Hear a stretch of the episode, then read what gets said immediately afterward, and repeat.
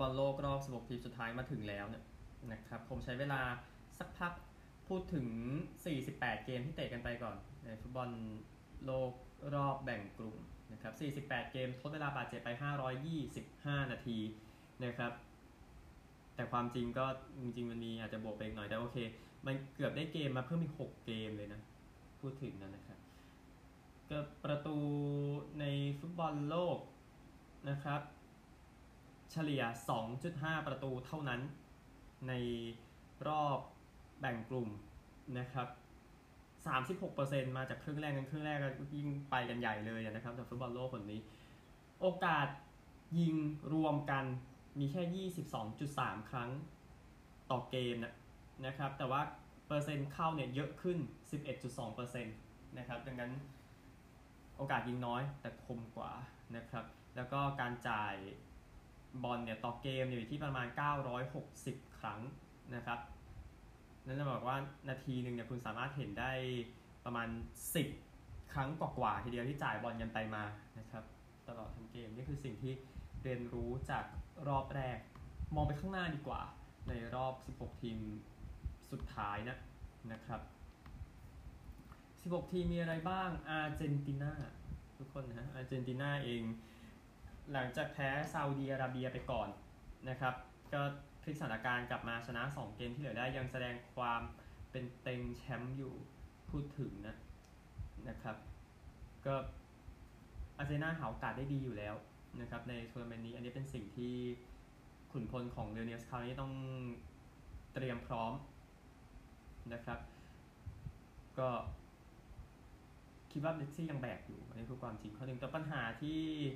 ซาอุดีอาระเบียสร้างเอาไว้ แล้วอาร์เจนตินาเองเนี่ย คงจะต้องมองเห็นแล้วนะนะครับ ก็เรื่องของเมสซี่ดีนั่นแหละ ถ้ามันไม่ดีแล้วจะเอาอยัางไงนะครับอเล็กซิสแมคอลิสเตอร์จูเลียนอัลวาเรซเนี่ยจะเอาอยัางไงนะครับนี่คือเรื่องที่ต้องพิจารณาเรื่องของเมสซี่นะไปออสเตรเลียกันบ้าง ไม่มีใครทราบว่าเข้ารอบมาได้อย่างไรนะครับแต่ว่า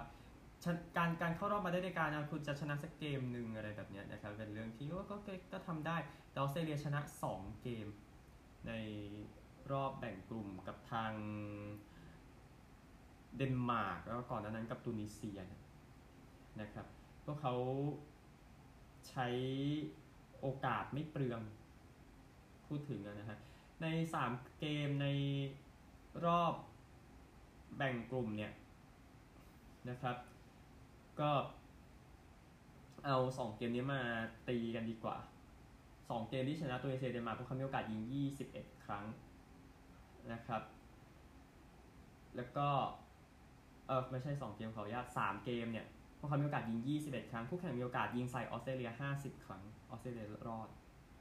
นะครับเออเหตุผลที่ออสเตรเลียจะไม่ได้แชมป์พวกเขาโชคดีมั้งครับแค่นั้นแหละไม่มีอะไรมากกว่านั้นนะครับ เดี๋ยวพวกเขาจะไปเจอกับทาง อาร์เจนตินาในรอบต่อไปนะตามนั้นแหละ บราซิลเองเปอร์เซ็นต์ในการเป็นเต็งแชมป์พุ่งขึ้นมามากเลยจากอาร์เจนตินาพ่ายให้กับซาอุดีอาระเบียไปในรอบแรกนะครับ ข้างหน้าน่ากลัวมากสำหรับทางบราซิลนะครับก็เอ่อผมไม่ต้องแนะนำตัวแล้วมั้งสำหรับใครที่สำหรับทางข้างหน้าบราซิลแต่ข้างหลังของบราซิลเนี่ยโดนไปแค่ 27 ประตู จาก 78 เกมที่ติเต้นั้นคุมทีมอยู่นะนะครับ ดังนั้นดูขุมกำลังข้างหลังในติอาโกซิลวา มาร์กินญอส แล้วก็คาเซมิโร่น่ากลัวมาก ๆ ซึ่งถึงตอนนี้ทีมอย่างเซอร์เบียสวิตเซอร์แลนด์ก็แก้ปัญหานี้ไม่ได้ ทีมอื่นล่ะใช้เวลาคิดกันหน่อยละกันนะครับ แต่บราซิลจะไม่ได้แชมป์เพราะอะไรก็อาจจะเป็นเรื่องของเนมาร์ถ้าไม่สมบูรณ์แล้วมีคนแทนไม่ได้นะนะครับ แต่ว่าถ้าคุณไม่ได้เชื่อมั่นในเนมา คุณจะคิดว่ามันไม่ใช่เหตุผลที่ดีใช่ไหมนะครับโครเอเชียกันบ้างนะครับ อย่าให้โครเอเชียครองบอลอันนี้เป็นประเด็นหนึ่งนะครับ ก็อยากโครเอเชียได้บอลแหละเออพูดถึงพวกเขาสมีความมหัศจรรย์อยู่ในการลากบอลเข้าไปได้นะครับโบยาโบนาโซไซวานเปริชิชน่าสนใจนะครับ แล้วก็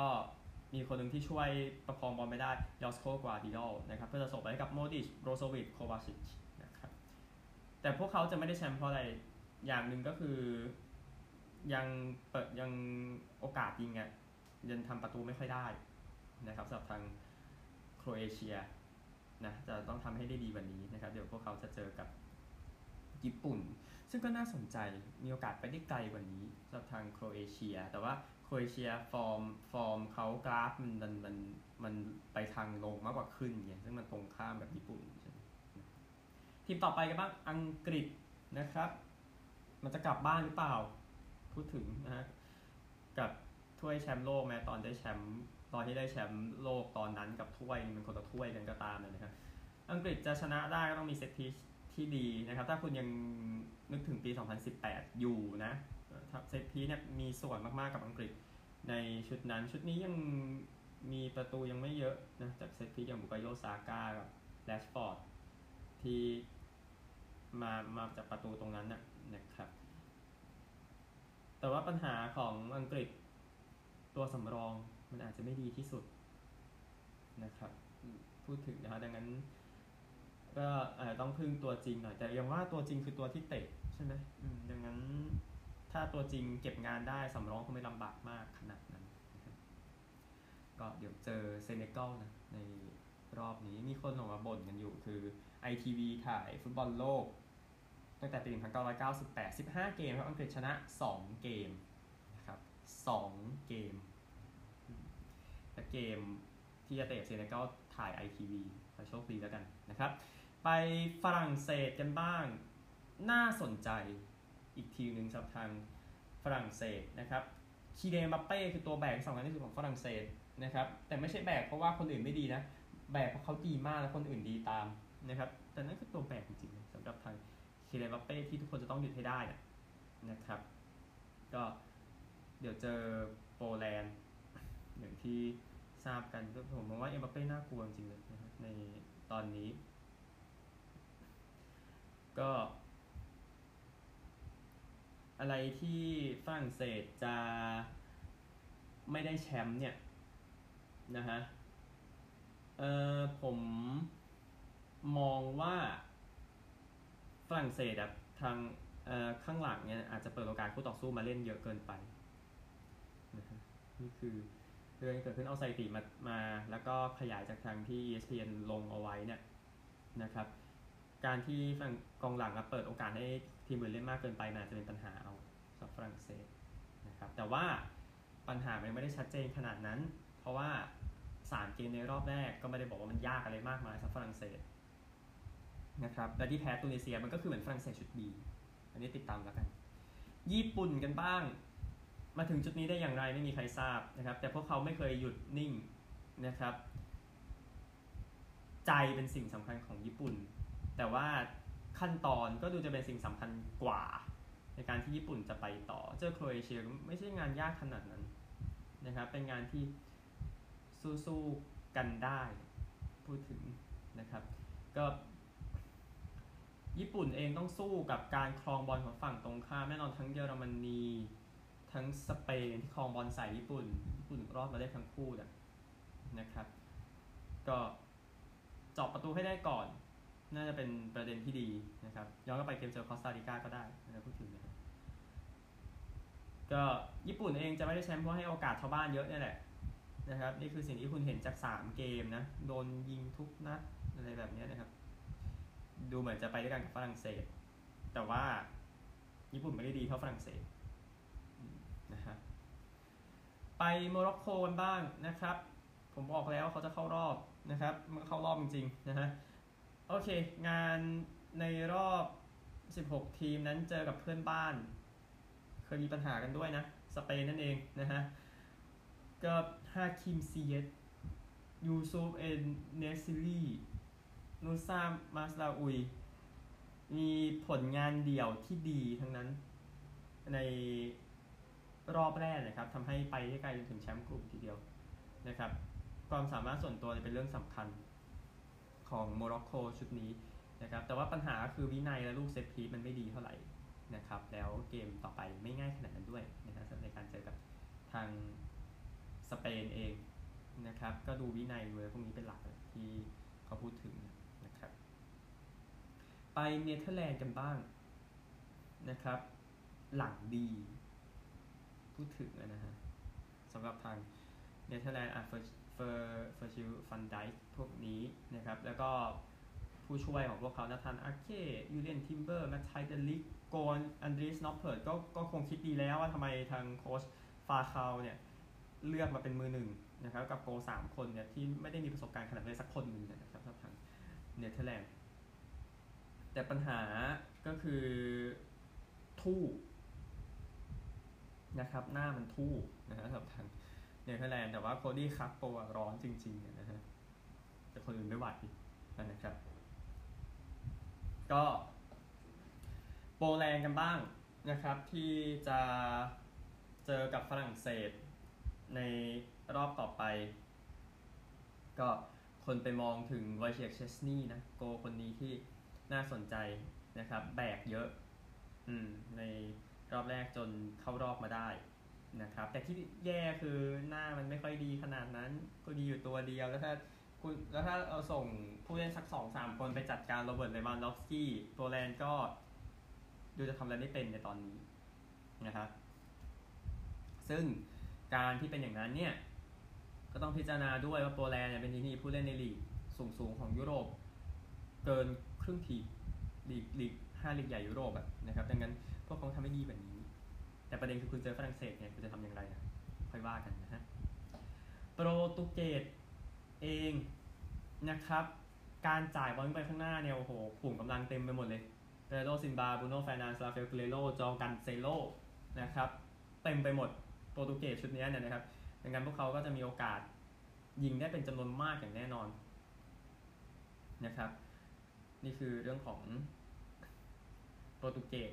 นะในชุดนี้นะนะครับ แต่ว่าที่จะไม่ได้แชมป์เนี่ยโปรตุเกสก็คือนำแล้วปิดเกมให้ได้ด้วย นะฮะจะเกือบจะโดนกาหน้ามาขโมยแต้มไปแล้ว เมื่อวานชุดบีก็แพ้เกาหลีใต้อะไรอย่างนี้นะครับเป็นเรื่องของจะบอกความฟิตนะจะบอกนะครับนั่นก็เรื่องหนึ่งสำหรับโปรตุเกสเดี๋ยวเจอสวิตเซอร์แลนด์นะในรอบ 16 ทีมสุดท้ายนะครับขออภัยทุกท่านนะครับมันยังไม่หมดทั้ง 16 ทีมนะครับเหนื่อยพอสมควรเลยทีเดียว เอาเซเนกัลกันบ้างเซเนกัลนะฮะ transition เป็นเรื่องสำคัญ ESPN ลงไว้นะครับในการที่ จ่ายบอลขึ้นไปอะลำเลียงบอลขึ้นไปนี่คือสิ่งที่เซเนกัลน่าสนใจนะครับในในในชุดนี้ก็เอาตัวรอดมาได้แม้จะไม่มีซาดิโอมาเน่ก็ตาม แต่ข้อเสียนะครับ ส่งบอลเข้าไปข้างหน้าได้ดี แต่คุณช่วยจบประตูให้ได้ด้วย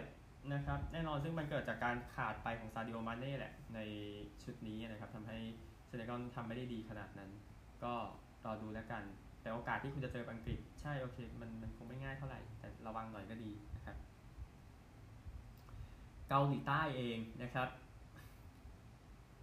ไม่ใช่ทีมที่ดีสุดที่เข้ามาถึงรอบ 16 ทีแน่ๆนะครับ แต่ว่าเมื่อเขามีโอกาสพวกเขาปิดเกมได้นะครับ นี่คือเรื่องของเกาหลีใต้แน่นอนที่สองประตูนะจากโชว์เนี่ยกองหน้าที่หล่อนะครับในเกมที่แพ้กาหน้านี่คือนี่คือเรื่องหนึ่งนะครับรู้เขามีโอกาสพวกเขาทำนะครับเพียงแต่ว่า ปัญหาเกาหลีใต้คือการดวลตัวต่อตัวเลยครับ มันไม่ดีนะครับ เออเสียประตูเขาก็เสียประตูนะเกาหลีใต้โดนไปเลยสองจุดนะครับ ที่เกาหลีใต้อาจต้องจบเส้นทางในการเจอกับบราซิลในวันจันทร์สำหรับสเปนนะครับ ทีมต่อไปการครองบอลน่ากลัวจริง ๆ นะครับ การจ่ายบอลพวกนี้น่ากลัวนะครับนี่คือเรื่องที่สเปนจะต้องใช้สิ่งในการบดคู่ต่อสู้เพื่อหาโอกาสให้เยอะ และคู่แข่งก็จะไม่ได้โอกาสไปด้วยนี่คือเรื่องหนึ่งของสเปนชุดนี้นะครับ ก็นี่คือเรื่องเออเรื่องเป็นทำสิ่งที่ทำสิ่งที่เป็นจุดเด่นในเรื่องของการครองบอลและจ่ายบอลแต่ปัญหาก็คือมันก็ยังทู่อยู่นะครับโอเครู้ว่ายิงคอสตาริกาไป 7 ประตู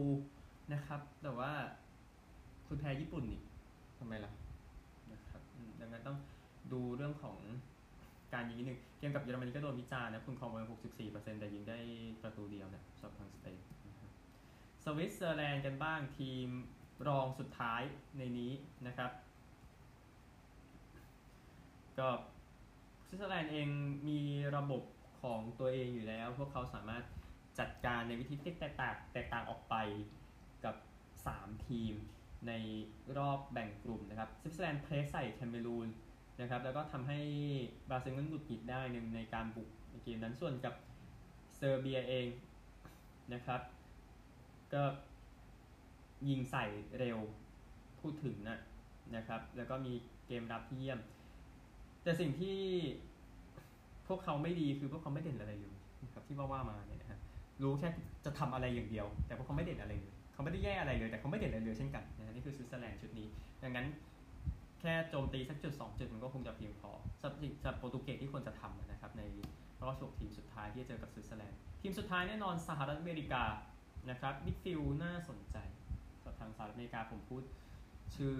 ไปเนี่ยนะครับอย่างอาไทเลอร์อดัมส์อะไรพวกนี้ หรือแมคเคนนี่ยูนุสมูซาน่าสนใจนะครับนี่คือเรื่องของสหรัฐอเมริกาที่แผง midfield เนี่ยที่ทำที่สร้างความปั่นป่วนกับเนเธอร์แลนด์ได้ในเกมคืนนี้นะครับ แต่ปัญหาก็คือเกมมันยาว 90 นาทีนะครับสหรัฐอเมริกาดูจะเป็นทีมที่มีโอกาสยิงเยอะในช่วง 60 นาทีแรกก็จบแค่นั้นนะครับ ดังนั้นนี่คือสิ่งที่ต้องปรับปรุงที่ไม่อยากรีบกลับบ้านและนี่คือฟุตบอลโลกนี้